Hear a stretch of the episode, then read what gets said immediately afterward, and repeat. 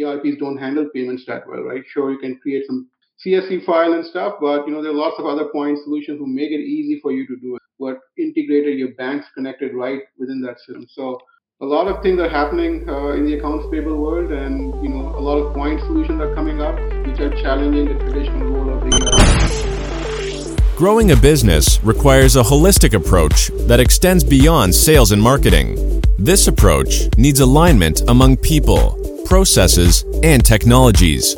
So, if you're a business owner, operations, or finance leader looking to learn growth strategies from your peers and competitors, you're tuned into the right podcast. Welcome to the WBS Podcast, where scalable growth using business systems is our number one priority.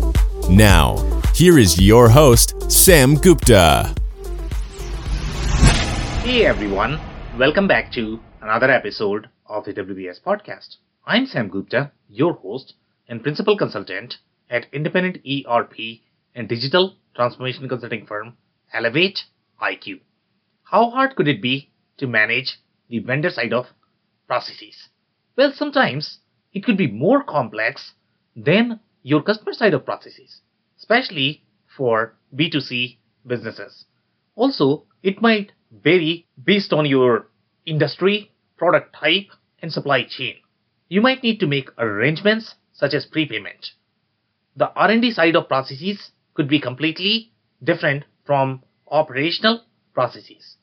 You might want to have complex arrangements such as pre-printed shipping labels or pre-packaging arrangements. They all could have implications on your AP processes. Also, each industry may have its own requirements on how AP is supposed to be done. On top of it, each ERP system is likely to treat the AP processes differently. So, what are the best practices for streamlining AP function? In today's episode, we invited a panel of cross functional experts for a live interview on LinkedIn who brings significant expertise to discuss account payable best practices. We also discuss the scope and systems involved with the accounts payable and P2P processes. Finally, we discuss the architectural challenges and the changing role of ERP because of the introduction of the new systems. With that, let's get to the conversation. Hello, everyone. Welcome to today's show. And if you're joining for the first time, this is part of our digital transformation series for which we every Thursday at 5:30 p.m. Eastern we pick one topic related to digital transformation and we always have an expert panel here. And for today we are going to be talking about a very interesting topic uh, that is going to be accounts payable. Last week we did accounts receivable so this is going to be really from the vendor's perspective. So we are going to have a lot of fun discussing that.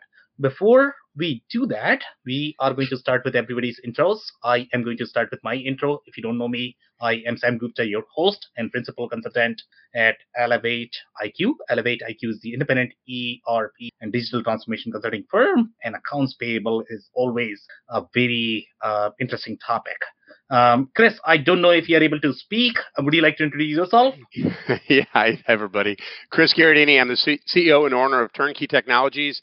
We're a 28 year old partner that implements Microsoft Dynamics ERP. So, yes, AP is a very large topic, in fact, as you'll hear shortly. Thanks for having me. Exactly. It can get really large. So, we are going to touch that from different perspectives. Thank you so much for the press. Uh, Abu, can I ask you to introduce yourself next? Sure. My name's Abu. I'm the founder and president here at Penny. So, we're a Sage X3 partner for the last 12 years. Um, Personally, I've been involved in a lot of finance related projects, and AP is one of those areas where I've worked quite a bit. So excited to be here and look forward to speaking. Okay, amazing. Thank you so much for being here, Abu. Uh, Nirav, can I ask you to introduce yourself next? Yeah, absolutely. Nirav Shah, I'm CEO of AdService CRP. We're a premier Acumatica partner and doing ERP, ERP for over 20 years now. You know, like they say, everything rolls downhill. And AP is one of those areas where if, it, if it's not done properly, you're going to have some really, really mad, mad, mad vendors. I'm excited to talk about this. Topic. Yeah, could not agree more. Thank you so much for being here, Nirav. Uh, Matt, can I ask you to introduce yourself next? I'm Matt Bernard. I'm the lead business analyst with Striven. It's the ERP owned by Miles Technologies, a whole uh, full services IT firm.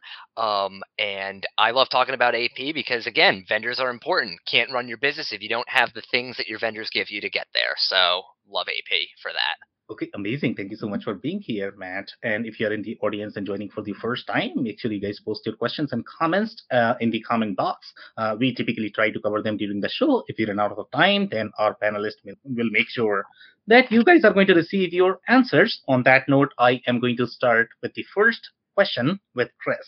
And Chris, this is going to be our standard, uh, you know, segment where we are setting the stage. Uh, overall, in terms of account payable, most people when they are going to be thinking about accounts payable, they are thinking, okay, you know, you hire vendors, you sort of pay the vendors, but you know how complex it could get when you look at the end-to-end processes. In fact, you are probably going to have dedicated systems just to manage your AP processes. That's how complex it could get. So, do you want to set the stage for sure, AP? appreciate it.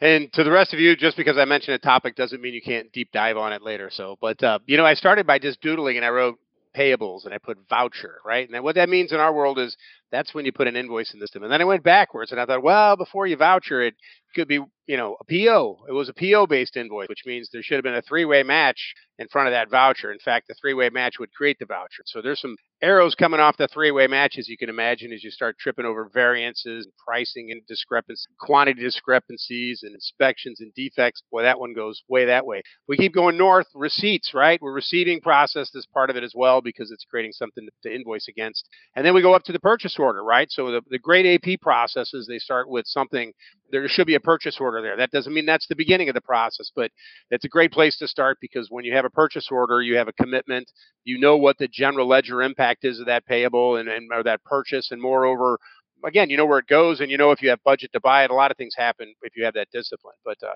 as we get to a purchase order, if you think about what could happen before that, well, it's a requisition.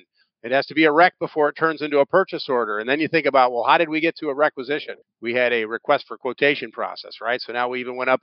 So payables, right? And even before we get to that request for quotation, you're like, okay, what are we trying to buy? And it touches products and who are the vendors that make or sell that product? And do I have requirements for vendors? So payables can go way back up to vendor selection, um, even before they bid on it to see if they meet requirements. Are they U.S. based? Are they U.S. citizens based? Defense related. You have this, this, OSHA, da, da, da. There's a lot. So even vendor authorization certification processes and compliance can be complex in the relationship between vendors and products, right? Who do I buy it from? How many do I buy? So that's all AP, right? Because as it comes downhill, as we heard from our, our co people here, is yes, it all rolls to AP. So if it's screwed up on the front end, we end up with it. So uh, again, and it goes from there, right? That vouchering. Well, how did I get the invoice? Did it come in via email? Was it an OCR?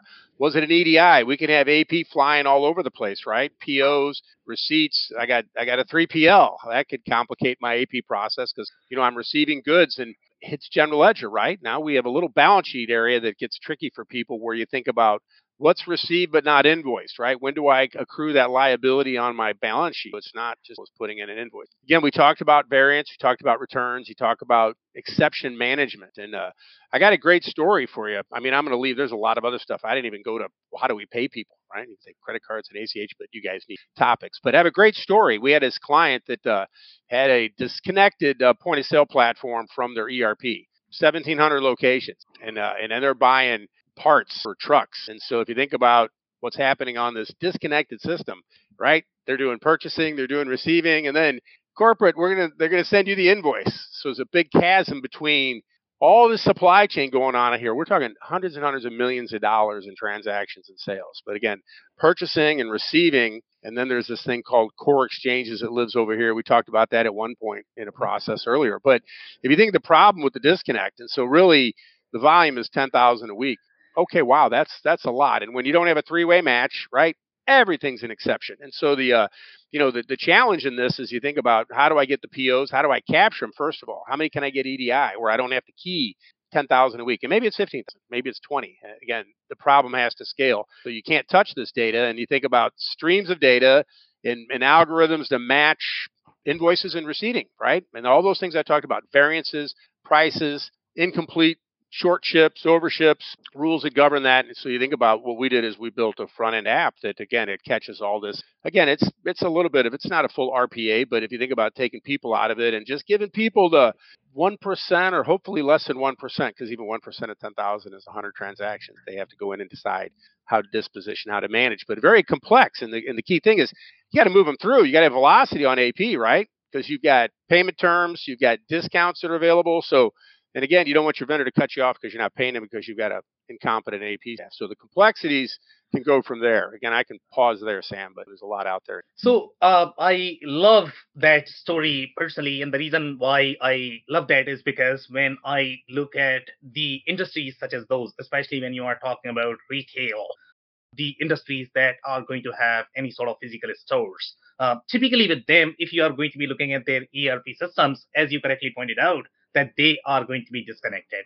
The other trend that I have personally noticed is those are going to be customer less ERP systems. Okay, meaning they don't have any sort of customers in the ERP system. The only thing they are probably going to have is the, the vendors, uh, and sometimes even they might not have the vendors because the only reason why they are using ERP system is just for the financial reporting. They don't necessarily understand what the role of ERP needs to be. And I don't know, Chris, if you have seen this trend in any other industries, but typically when I look at any of the B2C industry, that's where I see this trend as consistent. The other industries where I have seen this is going to be where let's say you have one giant project okay so your operational complexity is not going to be as difficult from the customer perspective because the only thing you are doing is this one project you can probably manage in the spreadsheet. But from the vendor perspective, you might have 100,000 vendors applying to you.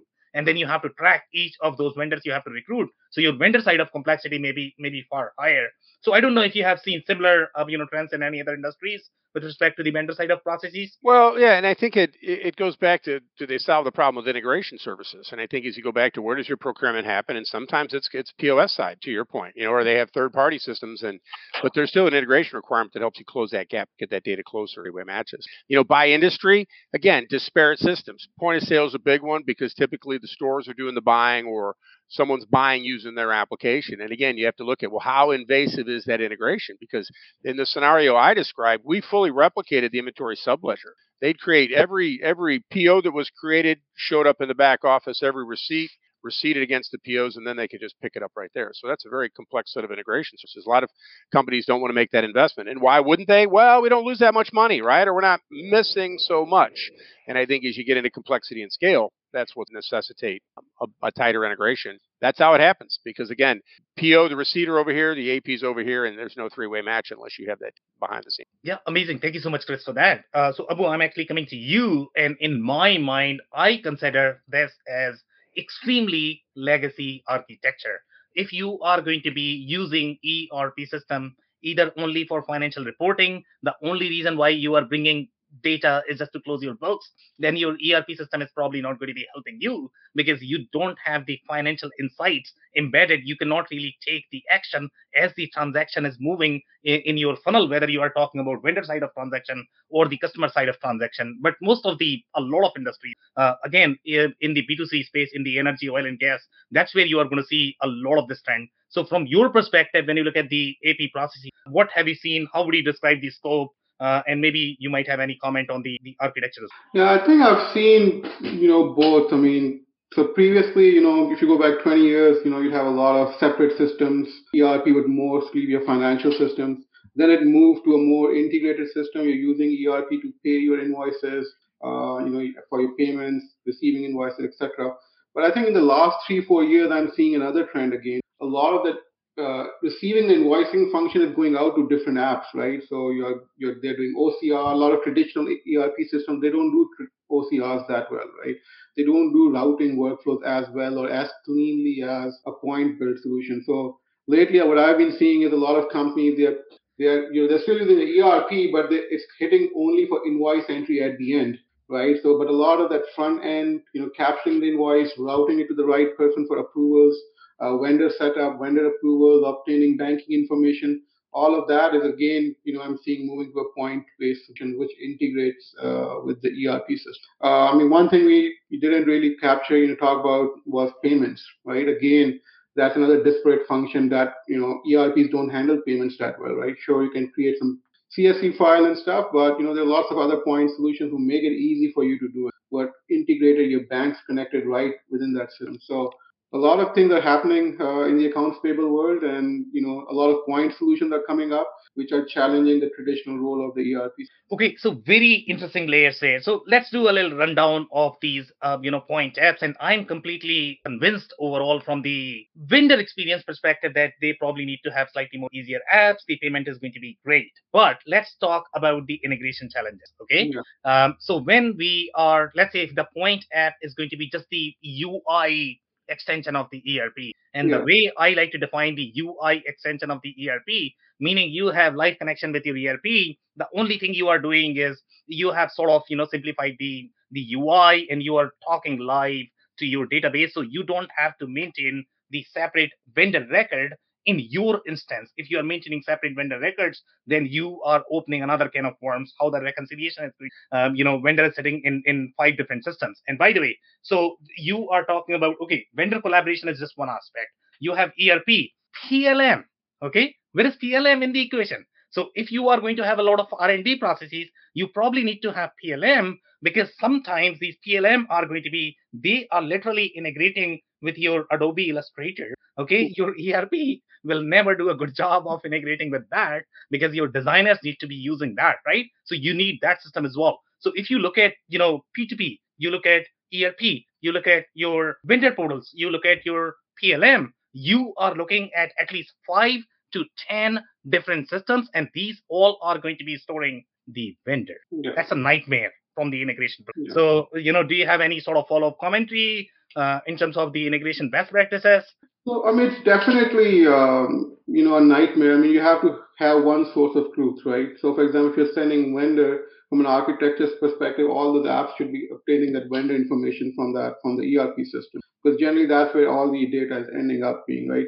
But I think you know there's like ERP tends to be you know they do a lot of things, right? It has a thousand features, but what a thousand features mean really mean in the ERP world is you can't do it all the thousand features really well, right? So there's always going to be gaps in those ones. What I'm seeing in the AP space quite a bit is people are going for these point apps because they've made it so easy, right? The users are they want they are driving the change, right? So integration is an issue. A lot of apps come pre-integrated, you know, so that will define the architecture as well. Uh, but the key thing obviously is going to be having one source of truth for the vendor data. We're not changing it. But you know, with the iPhones coming in, with the younger generation coming in, I feel they want that simplified UI. They want to click a few. They don't care about anything else, right? I think that experience is putting a lot of pressure on the traditional ERP. Okay, very interesting. Thanks, thank you so much, uh, Abu, for that. So, Nirav, I'm actually coming to you. Okay, so there's another layer uh, overall from the integration perspective. Obviously, you know, you can offer any sort of commentary based on whatever we discussed so far, it's sort of context that you can provide in terms of what you have seen from the AP perspective. But one comment that Abu mentioned, I want to touch on that, and maybe you can offer some commentary as well. So a lot of uh, you know IT folks, and you know when you talk about these technical architectures, integration architectures, there's a lot of noise in the market overall. Okay, they don't probably understand the concepts at a deeper level, but they all want to talk about it. And one of the concepts that is uh, sort of floating around uh, is going to be multiple sources of truth. Okay, so if you really look at from the integration perspective, everybody's gonna say if somebody has been there you know, around the block for the last 30 years, they are going to say single source. You have to have single source, otherwise it's not going to work.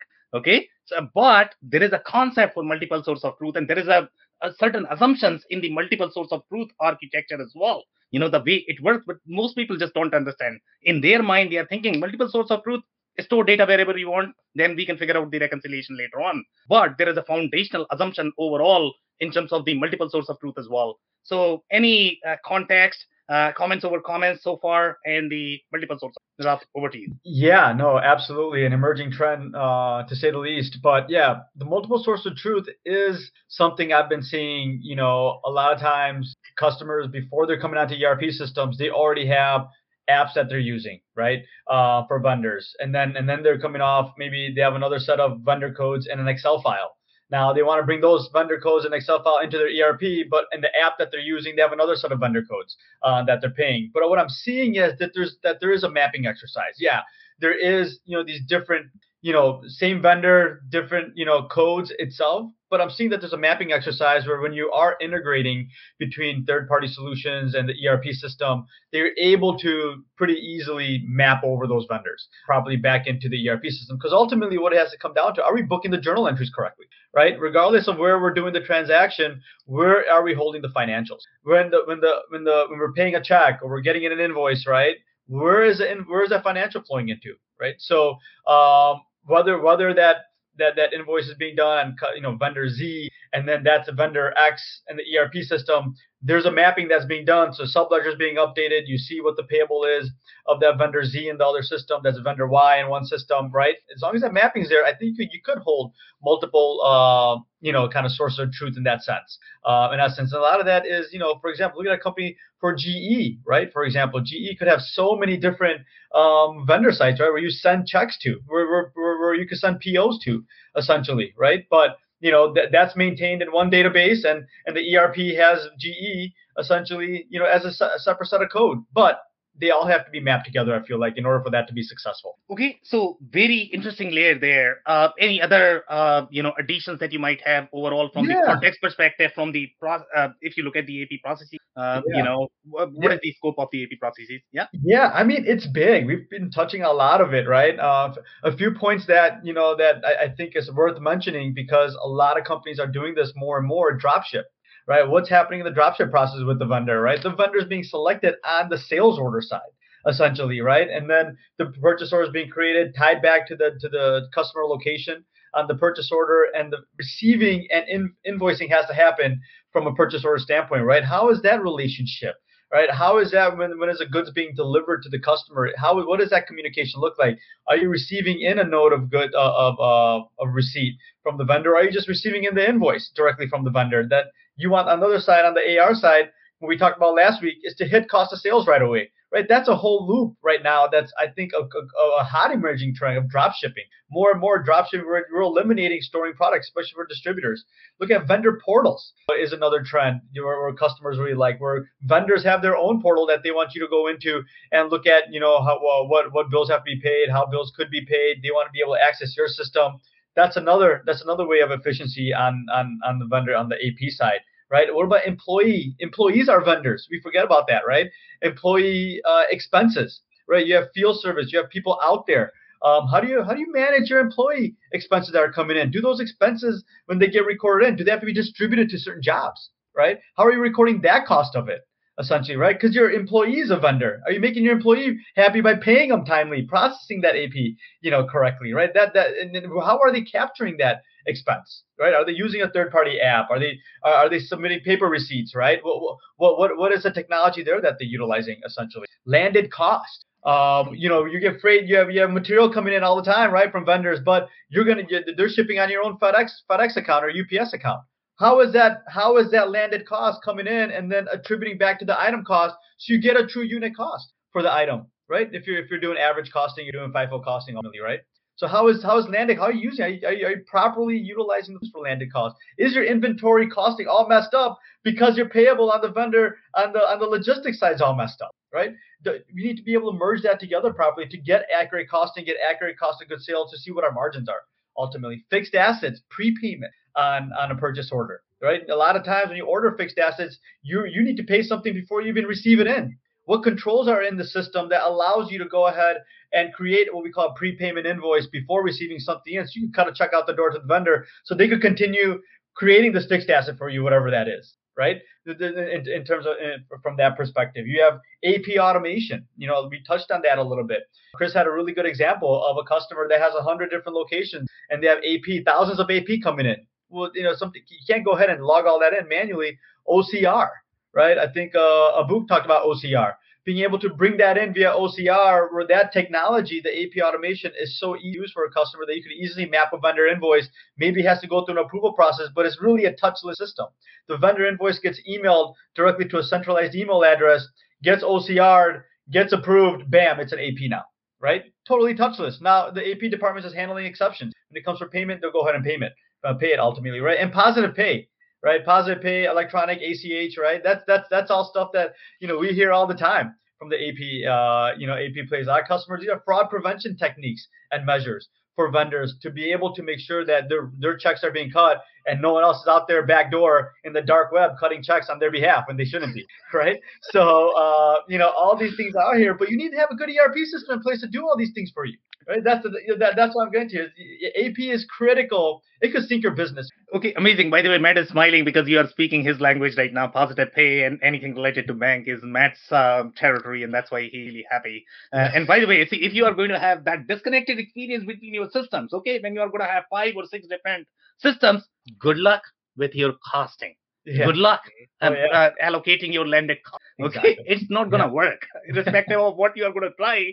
You know, the more connected and the integrated the experience is going to be, sure, you can treat this as more of the estimation as opposed to having the real visibility into the, the actual data and oh, taking yeah. action. But you know, if you're going to have disconnected experience, number one, you are going to be doing a lot of data entry. Okay, so yeah. you're looking at army of accountants yeah. to be able to do data entry and the reconciliation. Good yeah. luck with well, that. Well, well, landed cost, right? I mean, it's, it's the freight, obviously. That's the one that comes straight to everyone's head. But people forget about what about the tariffs that were just applied, right? That could be landed cost, right? What about the surcharges and gas? A lot of times, right? The freight companies charge, right?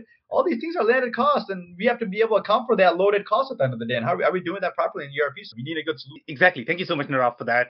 Matt, so I'm actually coming to you. Uh, whatever you can add overall from the context perspective. Obviously, I would like this uh, point, the multiple source of truth, uh, you know, with everybody, whatever insights that you can offer, um, and any other comments that you might have based on the discussions that we have so far related to AP. Absolutely. So I think when it comes to multiple sources of truth, this is the one place where you are at the mercy of the other side. With AR, you can dictate to your customers how you want them to run, but with AP, you are at the mercy of the vendor and if it's an established vendor, they're looking at it the same perspective that you're looking at with your customers. They want to get paid the most efficient. And if you're going to mess with them, they're just, it might be easier for them to cut you off than it is for them to get to your level. So you have to be forced into a potential for a multiple source of truth. So what you need to do in your architecture is, of course, come up with a plan of where the sources of truth are prioritized when there are discrepancies. Have a plan for it because there will be one inevitably, but you can minimize it and you can have an action plan that says, if this, this is where we go, this is what we do to accommodate that. Vendors are not going to hesitate to tell you when you owe them money, which will also help. People want to get paid. So it's uh, unlike the customer situation where customers are like, oh, we don't want to pay you. This side, you have nothing to worry about there. Um, to the banking end, I think that is a big place for efficiency. People don't realize that those banking services exist. And if your ERP and our ERP does this. So we, I, I've actually wrote the files for it. So I did this for our first customer that did it uh, about a year and a half ago, and we've now adapted it as part of a standard rollout. Where if you're in the US, you have your Nacha files. We will cut them the positive pay files with all the checks. We get them right over to the bank. You just the only thing we need from you is your contact at the bank with the email everything goes out to them. So they can update your positive pay file daily weekly monthly whenever with all that information saying this is what we want paid. This goes to your pos- uh, to your positive pay. Pay these checks when they come in. This goes to the nacha files. Generate these efts or achs get these vendors paid. Cuts down on costs over time. When it comes to the layering you have to come up with a good way to get things to the system. Now we talked about APIs, EDIs, uh, OCRs.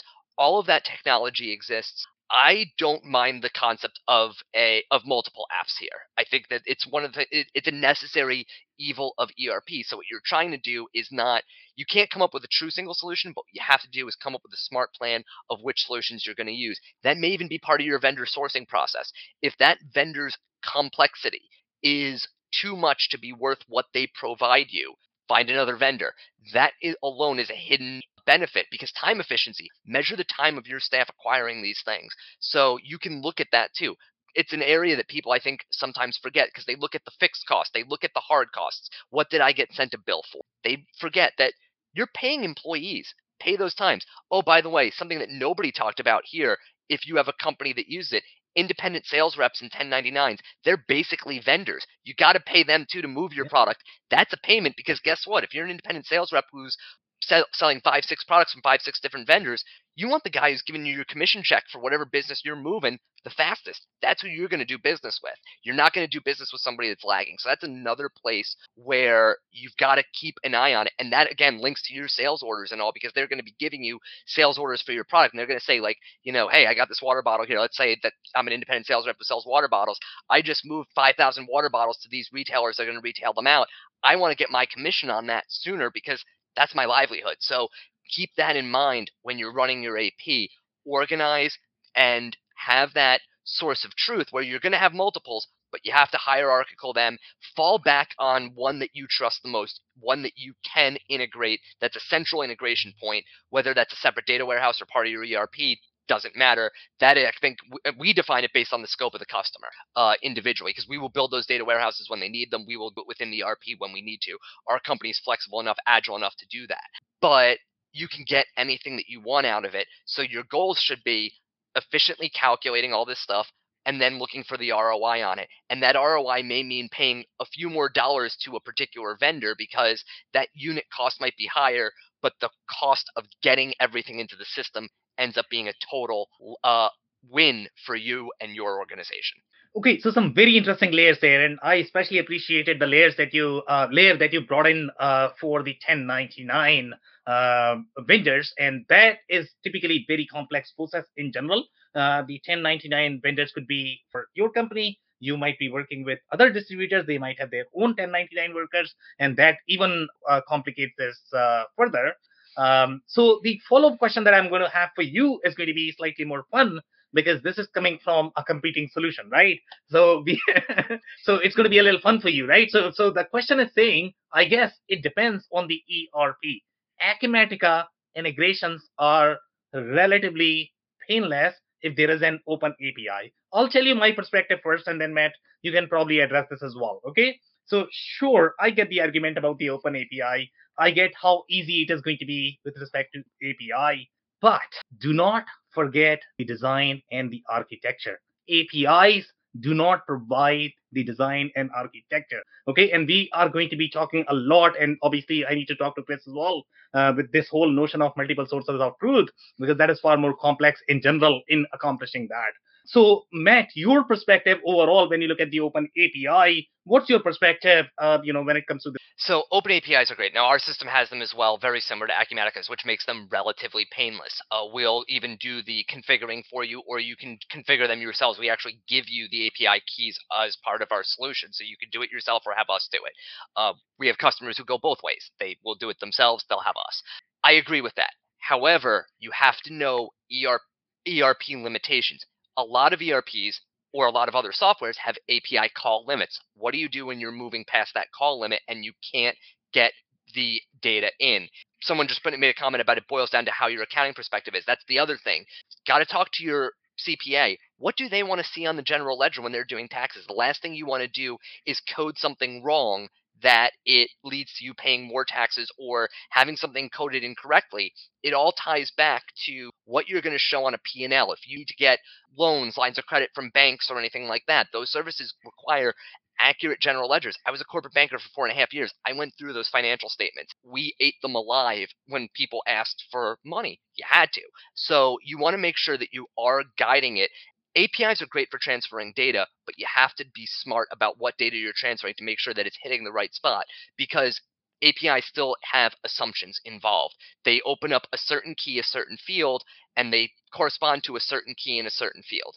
And all they're doing is just pinging the same thing back and forth. But that doesn't solve the fact that if it's bad data in, you just have bad data everywhere. So you need to audit what's coming into there and make sure that your CPA is on board with how you're going to do it. So when you configure it and turn it on and go live, you want to have that. Yeah, could not agree more. I think great comments overall about you know how things are going to be coded, and uh, also about uh, the, the CPA comment. I so Chris, I'm actually coming to you. So number one, obviously, multiple source of truth. Uh, we need to address that, and I really don't think a lot of people understand what multiple source of truth means and what is going to be the implication of that uh, on the architecture. Typically, when you are thinking of multiple source of truth, you are looking at the master data. Master data is where the real challenge is. And master data is going to be more in terms of when you are go- going to be locating the vendors uh, in multiple different systems. And that's where the real trick overall is. So that is number one uh, question that you may want to touch. The second is obviously this question, if you have any perspective on the API as well and any other stories, Chris, that you might be able to offer. Sure. You know, and you, you go back to the disparate systems, and the pinch point is just it's reconciliation. You know, in the two sources of truth, and you know, even in the integration example that I have, when it was all bolted together, it's been working. Why is it breaking? Why does it stop working? Well, hello, you changed something here, you didn't put something here. So even in a fully integrated system, and I'm not kidding you, it was 8,000 hours of development, massive, but exceptions show up. And why do things fall apart, even when they're fully integrated. Imagine if they're not integrated. Then you don't know things are falling apart because at least the records are failing. But again, vendors, somebody set it up. Oh, we got a new vendor. Well, didn't go through accounting, didn't go through AP, but you just ordered something. We already got it. We already received it, right? Left hand, right hand don't communicate. So there's a perfect example. But again, even in where they're bolted together, seemingly percentages, you're still re- working with margins of errors due to just human coordination. And I think there's always going to be the human element there. But uh, so as you hear that fully integrated, I'm saying one percent, less than one percent. You hope non-integrated, your your interruptions and just rework is what it's called. Just coordinating. People don't track that human time, that loss of human time. But you know, again, if you're trying to scale an organization, you know, is that labor and efficiency, it really becomes, and, and again, the accuracy, and then and then what happens is the reconciliation becomes overwhelming. How many records are we looking at? There's ten thousand that don't match. Oh, you, you, get it, right? And so now those complexities magnify, and now, well, that's and if you clear those, that hits the P and L, and it's a million dollars in loss. Ooh, so you know we've heard everybody talk about GL entries. Okay, so it's a big deal. And, and again, the cleanup of the reconciliation, imagine paying your accountants tens and tens of thousands to go through every invoice and verify this invoice is in the system, this invoice is in the system. Oh, you got duplication. There's firms that go out and do that stuff for you. They charge a percentage of everything they find. So again, to get it right on the front end is, is imperative. And again, two systems. Where's the truth? Because I think we heard that before. There's got to be decision tree if there's an ambiguous situation as to what overrules what. But in the end, it's a paper manual wreck where you really have to go back and look at transactions. You don't want to be there, especially if you're a big company. Small companies, you know, again, these these apps for billing, great. And it's simple. They're not doing complex products and purchasing and maybe outsourcing and, and subcontractor relationships where they've got distributions related from procurement into projects. Those integrations through the APIs just swell in complexity. I think it's very true that simple stuff, easy peasy. You know, hey, Bill.com, great easy peasy. But it, come, then those are small orgs or more simple purchasing, or they're really not tracking all the data would be the bigger answer. They're simplifying and they're letting a standard AP. The POs are being done in Excel or Word. You know, and again, they've got they, would probably find a lot of stuff off book as bigger organizations. But APIs, right? There's limitations, and again, in our world, in the Dynamics world, you're like, hey, Business Central, great APIs. That's exactly what you're going to do. Perfect, right out of the box. Oh, but I want to I want to integrate that AP and distribute it to a project. Uh, that API runs out of capability. Then you get a customization. What you end up doing is you make a almost call it a hybrid API, custom entity. A custom destinations. You can drive your data into the format that you're really trying to. But again, everybody grows out of those things. Even in the bigger system, the 365 F&O, same thing. Lots of standard destinations. Nobody wants to do these stuff. That's what I would say. Everybody's got it. Well, I want to do something extra. Lots of Okay, so some great comments here. Okay, and uh, the follow-up question that I'm going to have for you is related to the comment that we just got, uh, you know, from one of the guests, and then we are going to be covering that as well. But really, it's about the processes. If you are going to have multiple systems in your architecture, it's going to be really hard because you have to define the process boundaries of each of the system. You have to identify the source of truth and the way you mentioned that you need to have that decision tree and the conflict resolution process among your system. This is not about people. This is about system. They follow the same hierarchy when you are going to be doing that. So there are three systems that are really important in the case of your AP side of the processes. And those probably need to be integrated in a lot of different industries depending upon how thick their processes are going to be. Number one is going to be PLM. Number two is going to be ERP. Number three, if they are using some sort of P2P system. Okay, so these three systems. So, Chris, let's say if I want to ask you, okay, how would you define the process boundaries? What is going to be the role of PLM in the architecture? When the process is, is going to be handed off to your ERP, when the process is going to be handed off to your P2P, and, and what is going to be the collaboration between them. So, let's say if you were doing so, so, sort of the arrows and boxes between these three systems, how would you do that? And when you say the P2P, what are you talking about in the point of sale, point of sale, or which P2P? This is going to be procure to pay. So this is going to Oh, be procure to pay. Oh, uh, Oh yeah, separate, separate procurement system. So yeah, it Yeah. gets interesting because you look at the PLM where the engineers are in there and they're getting doing research with vendor potential vendors for a design. I mean, wouldn't you agree with that? So on that front end engineering design process, so great. So are they talking to accounts payable about setting up new vendors? And again, when does when does a, a bill of or an engineering design go through a procurement process? And so in an external P2P, I still think that the ERP system is going to have a lot of the controls of that front end portion of the procurement process. I don't see that being completed externally in an app, frankly. In larger organizations, and again, is is the engineering teams and the PLM are they talking? And again, as they and so as I look at the integration tools that I have, they're going to set up products. Again, are the vendor designations coming across through the PLM? It really depends on how good they did their job, but a lot of those are integration for robust um, CAD to ERP integration platform. So again, now when we go to an external P2P, okay, so so what's external? We're doing purchasing and so forth. So again, now who's syncing to who? You know, is the PLM going to a third party P2P? I have not seen that in the architectures that I work. The external, I've seen procurement systems, but not where there's complex engineering and, and going on. In the aircraft and the aviation space that I play in, some of the aerospace contractors, PLM integrated the ERP. Again, the procurement systems, if they have anything, they may be some punch out stuff, but but not not a lot of third party in those contexts. Okay, amazing. Thank you so much, Chris, for uh, those insights. So, Abu, I'm actually coming to you. Before that, I'm actually going to cover some of the comments here. Then we can talk about these comments as well if you have any uh, insights. So, we have a lot of them. So, one of the users, and I don't know who this person is because their name is not coming. So, maybe change your LinkedIn setting and change that so that your name is going to appear here. But you are saying that finally some Acumatica representation. That's not true at all because we have had uh, Dave Dozer for a very long time and obviously he represents uh, Acumatica as well. But uh, thank you so much for the comment. Here we have uh, one more comment. It all boils down to how good are your accounting perspective. And again, I think the uh, when I think about this perspective from the accounting, and obviously you guys can add your commentary as well. But you know, accounting has a lot of different layers as well. If you are going to be thinking uh, accounting's role only in your financial reporting, there's not much you can do. I mean, you know, it's very passive, it's very legacy in my mind. But if you are really embedding your accounting at each step of the process and you have the insight of the cost and, and, and profit margins at each step, that's where the real magic is of ERP. So again, the accounting perspective is very subjective. Some companies like to treat it as more of the legacy back-end accounting, but you know, if you're looking at the modern architecture, that's where you're going to have that integrated experience. Some more comments here. All the leaders in the ERP address this provided your account and finance team is clear. I'm not too sure if I follow this comment. If you guys have any insights there, you guys can. Um, uh, no. Okay. Let's move to the next one. Of course, P2P and tax. PTP and tax needs to be part of that. P2P, not too sure about that either. Is he referring to P2P or is there anything P2P that I'm not able to? Any commentary? Anybody? I think what Anil is trying to say, and I'm making an assumption here based on the comment prior with the ERPs addressing with the finance team.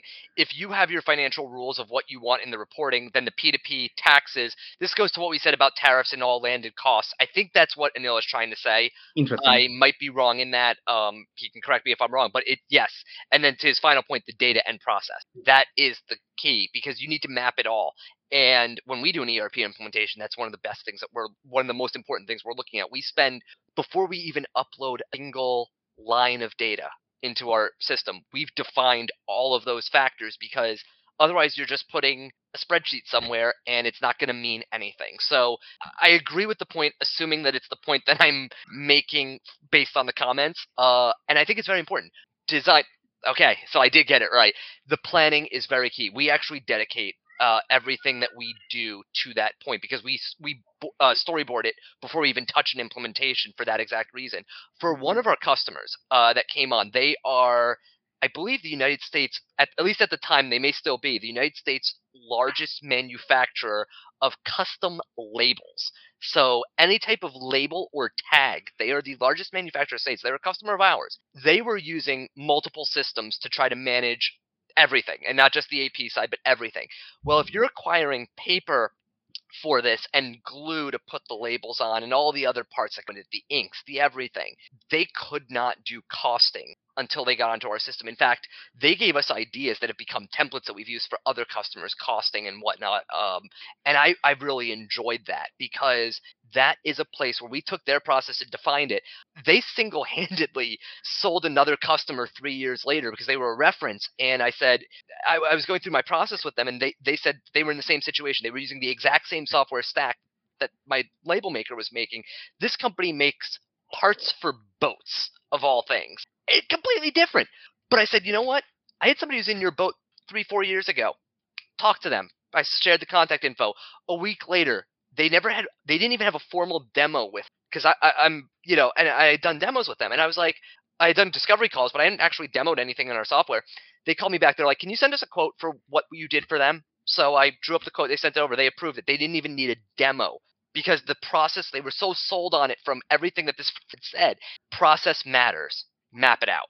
Exactly. Could not agree more. And I think you are so right that, you know, the biggest issue that you are going to have in your siloed experience is always going to be in your inventory, in your costing. That's where you are going to see most implications. Landed cost. Okay. You can never get it right if your data is going to be all over the place in many differences. Thank you so much, Matt, for that. I have some more comments. Uh, that we can cover, and you guys can offer uh, commentary if you guys have anything. Just unmute yourself and um, uh, offer anything that you might have. So I think Anil uh, is agreeing as well that data and processes are going to be super important. The other user is agreeing with us as well that any ERP will fail if processes aren't defined. That is so true. It cannot be truer than that to be okay. It's always going to be garbage in, garbage out. So make sure your processes are defined and the system boundaries are defined as well. That is equally critical and important. So Matt, good job. I think he's agreeing with you some more comments here. Um, uh, not sure why you can see my info. So now, James, I think we can see your info. Great. Thank you so much for joining. Wonderful. So, Abu, I'm actually coming to you. Any comments over comments? Any stories that you might? Um, sure. I mean, um, you know, I'll take a devil's advocate approach here a little bit. So, I mean, if uh, if open APIs were so great, you know, a lot of companies would be out of business, right? Exactly. MuleSoft and all those billion dollar companies, right? So uh, you know, we all sell our systems. Oh, we have great open API. You can integrate in minutes. Now. Yeah. I'll be honest about right.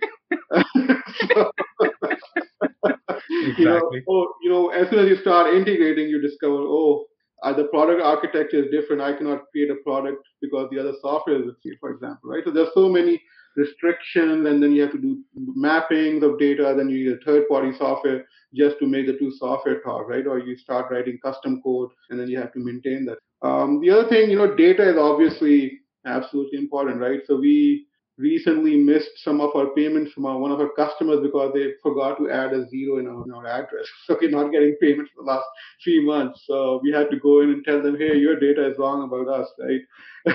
so, so data is important. The addresses, you know, all of that can become a big problem if it's not properly maintained. You have multiple addresses, you have multiple deliveries, or you know, multiple payment addresses in some case as well.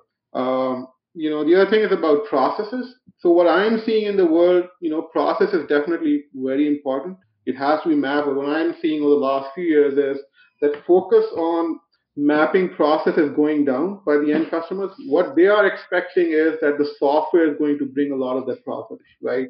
So if you go 10 years ago, you know, you look at all those waterfall methodologies, you have three months just to map out the processes, right? That SAP, Oracle kind of strategies. But at least in the mid-sized sector, when they're buying software, they're saying this software should work for industry and it should map already existing 85% of the processes, right? So, you know, in my, you know, and I sort of see why the customers are saying that because they're, they're expecting the software to do a lot more for them than what they previously expected, right? So data absolutely very important. Process mapping, yes, it's important, but not as much maybe as it was eight years ago, right? Customers are expecting a lot of uh, difference. You know, again, I would say, you know, a lot of young people are coming out there. They're used to seeing an app on their phone and it just starts working, right? So whether in reality that's there or not, but the expectation and the buying decision is definitely moving towards making ERP simpler to implement, easier to maintain, easier to learn, and quicker to roll up. So that's a, what I would say Okay, amazing. So, Nirav, I'm actually coming to you. Uh, comments over comments, any stories that you might be uh, able to offer related to AP?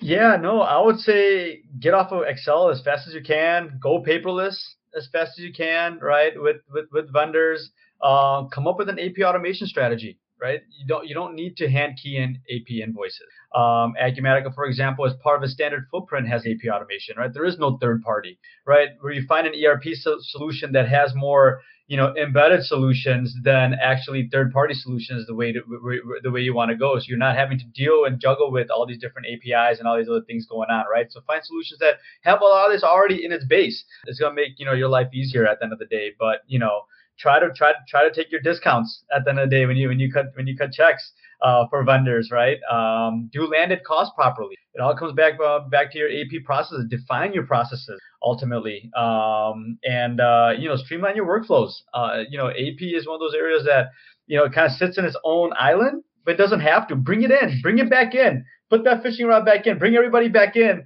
So you know we could ha- start having some some good logical communication with vendors and how we're paying vendors and what type of invoices are we getting in and and what is the cost of processing our AP invoices, right? I, I, said something similar last time on the AR side. What is the cost of our receivable? Processing that, but what is the cost of our, our AP, right? Uh, let's let's lower that cost. Um, let's add more value in your in your in your processes. Okay, amazing. So I don't know if you are going to have any sort of follow up comments on these comments. So I'm actually going to open up some more comments here from James, and uh, we have some more. Um, so he's saying open APIs are only as good as the endpoints that you can map. The only thing I would add there is it's also people who are mapping that. Uh, it's also going to be the skill set. So, you know, so that is going to be equally critical as well. And uh, obviously, um, Nirav, you can add there as well. But, you know, one more comment that I will read for you. So uh, Anil is saying, I would add one more aspect apart from data and process. Important to have integration within teams, not software but process and data connection, how everyone sees them. There's a well known story of five lines understanding elephant. Could not agree more. Okay, first define your physical processes, integration workflows, decision making, how your teams are going to be exchanging the information before you think about the software, but uh, it's going to be equally critical for the software as well. If you cannot define that, garbage in, garbage out. Uh, Nirav, any any commentary on these comments? No, I think uh, Anil's hitting it right in the head. Garbage in, garbage out. You you know you you, you want need to be able to process these AP invoices timely, pay your vendors timely. Um, Abu Bob, a great example. You know, our vendors had uh, they're missing a zero, so we couldn't get paid ultimately, right? So uh, how can we eliminate that, right? How can we eliminate that miscommunication, that you know that that data not not not you know properly you know being passed across uh, correctly? So again, humans are running this, right? A lot of it, humans are running it. They're you know they're, they're entering this information in. So it's important to take a hard look at where could we eliminate any human error uh, as much as we can. Okay, amazing insight. Thank you so much, Nirav, for that. So, Matt, I'm coming to you. Any other, you know, comments over comments of, you know, these comments, as well as any other stories that you might be able to offer? Absolutely. I, you know, I want to follow up on one of um, Abu's points, which is, you know, about younger people wanting an app. Now, I'm 33, uh, so I I love apps, but I also understand, and this is working in ERP and knowing this, if you have an app that does one thing, it only does that one thing. Sure, that one thing is easy, but there's a hinge point because that one thing might be really easy, but then it's got to integrate and it's got to go through that. Every problem has a difficulty. You're only choosing where it is. Um, I like it to running things up on a credit card. You have to pay the bill eventually. You can only swipe the card so many times. The bill comes due. So when you have that app, you got to choose your hinge point. Do you want it to be easy data entry for people that are putting that in, but then deal with the problem later? Or do you want to head it off with how people get the information into the ERP system, how it integrates uh, with everywhere else? It's entirely up to each organization, and it's different for every organization, even ones within the same industry, because it's all about the people that are operating that system. But it is something to think about and it is something that when you're selecting an erp you should definitely be asking about what are your system's hinge points because every automated process has to come from something being entered and then it has to be checked on at different points. You can automate different areas of the workflow. Our system has some very unique ones that are different, and we find ourselves, my sales team finds themselves very frequently having explained that. We chose those points because nobody else does them that way. And in a lot of cases, we find that it gives us a leg up advantage where we have a successful implementation where other products don't. We chose it that way. We built it by design that way. Nothing wrong with it. It's an agnostic view. It is just you need to pick the Okay, amazing insights there. So, uh, you know, I'm going to do one open floor question. Anybody can address that. Whoever has insights, so you know, keep yourself on unmute. Um, so, one of the the scenarios that we did not cover in, in detail that is going to be really payment. We touched a little bit that you know you are probably going to have workflow, uh, and based on that, you can probably process the payment. But one of the trends that we are seeing overall from the supply chain perspective, when you are going to be working with the international vendors, uh, there are going to be many different complexity overall in terms of the payment. And typically that actually throws off your uh, you know supply chain planning the lead times you know whatever you have to do. So i don't know if you guys are seeing any interesting issues there. Um, you know some of the customers the way they like to handle the prepayment with the international vendors is going to be they sort of do the negative balance on the chart of account which is a very crude way of doing it right so anything that you guys may be able to offer based on the scenario that i just mentioned we have a lot of customers who would procure materials from uh, you know overseas, and you know they'll be doing prepayment uh, or they'll be doing it the other way around. But I mean, like generally they would be added to a liability account. So if it, it would be tracked in a you know an accrued an accrued liability, right? So it's not the service has not been delivered yet, and then they'll keep on deducting it from from that account, right? So uh, that's what I have seen. You know, I've not seen a negative GL per se. Um, you know, it will be tracked separately on the balance sheet, all the prepayments that have occurred. So uh, typically, the challenge is going to be, I guess, in the accrual process because you know, let's say if you are doing monthly close, and if your PO is in this particular month, and then you are going to be getting the delivery because of the supply chain delays, let's say after nine months or whatever, uh, then you know you have to probably track that as the accrual sometimes you know that becomes a little bit of a challenge for uh, yeah i mean most of it you know i've seen them doing manually even at larger companies because there's so many factors that come into play in calculating those you know oh, how much to accrue when what to accrue you know depending on the industry. Uh, you know for example if it's a project based then you know is it milestone based is it on what basis are you going to accrue the cost? So depending on the kind of industry you know they will treat it differently. If it's a product-based industry where you're actually physically receiving you know, smaller you know, product or distribution kind of firm, then it's relatively easier. If you're project-based, then it becomes more common uh, generally. Okay, amazing. Thank you so much for that. So now we can take only the closing advice, super short closing advice, Chris. So we didn't talk about security. It's a big deal around the payables process. If you think about you're moving money out of the organization, fraud, again, separation of duties are words that are come to mind as you think about cutting checks and bank reconciliation and all the loose ways that cash can leave the building. Food for thought. Thank you. Thank you so much, Chris. Uh, Abu. Uh, yeah, I mean, definitely say you know security. I'll echo what Chris said. You know, we've had a few very high-profile cases here in Calgary where University of Calgary paid $10 million to a vendor, you know, just because they received a fake email. So um, yeah, so definitely that would be very critical. Okay, amazing. Thank you so much, Abu, for that. Uh, Nirav, closing advice. Yeah, absolutely. I think I think it's you know minimizing, I guess you know data entries as much as, as much as you can in the AP process, um, creating that security around uh, you know which vendors are being paid when, essentially, and and you know uh, all the other you know operational side of AP, uh, taking a look at how you know you're interfacing with your item costs, landed costs, drop shipping, prepayments. It's all you know functionality that that's that's really important on the AP side. Okay, amazing. Thank you so much for that. Matt, super short closing advice, please. Final piece of advice the one thing we didn't talk about when you're paying international vendors, agree on an exchange rate. Okay, love it. Thank you so much, Matt, for that. So that's it for today. If you joined for the first time, this was part of our digital town series for which we meet every Thursday at 5:30 p.m. Eastern. So make sure you guys are going to be here next week. We are going to come back with another topic. On that note, thanks everyone for tuning in tonight. Have a great night. Take care. Bye. I cannot thank our guests enough for coming on the show, for sharing their knowledge and journey. I always pick up learnings from our guests, and hopefully, you learned something new today. If you want to learn more about Chris Gherardini, head over to turnkeytech.com. It's C O R N K E Y T E C.com. If you want to learn more about Abu Asif, head over to pennymanagement.com. It's P A If you want to learn more about Matt Bernard, head over to striven.com. It's S-T-R-I-V-E-N.com. If you want to learn more about Nirav Shah, head over to HRUSERP.com. It's A-D-C-I-R-R-U-S-E-R-P.com.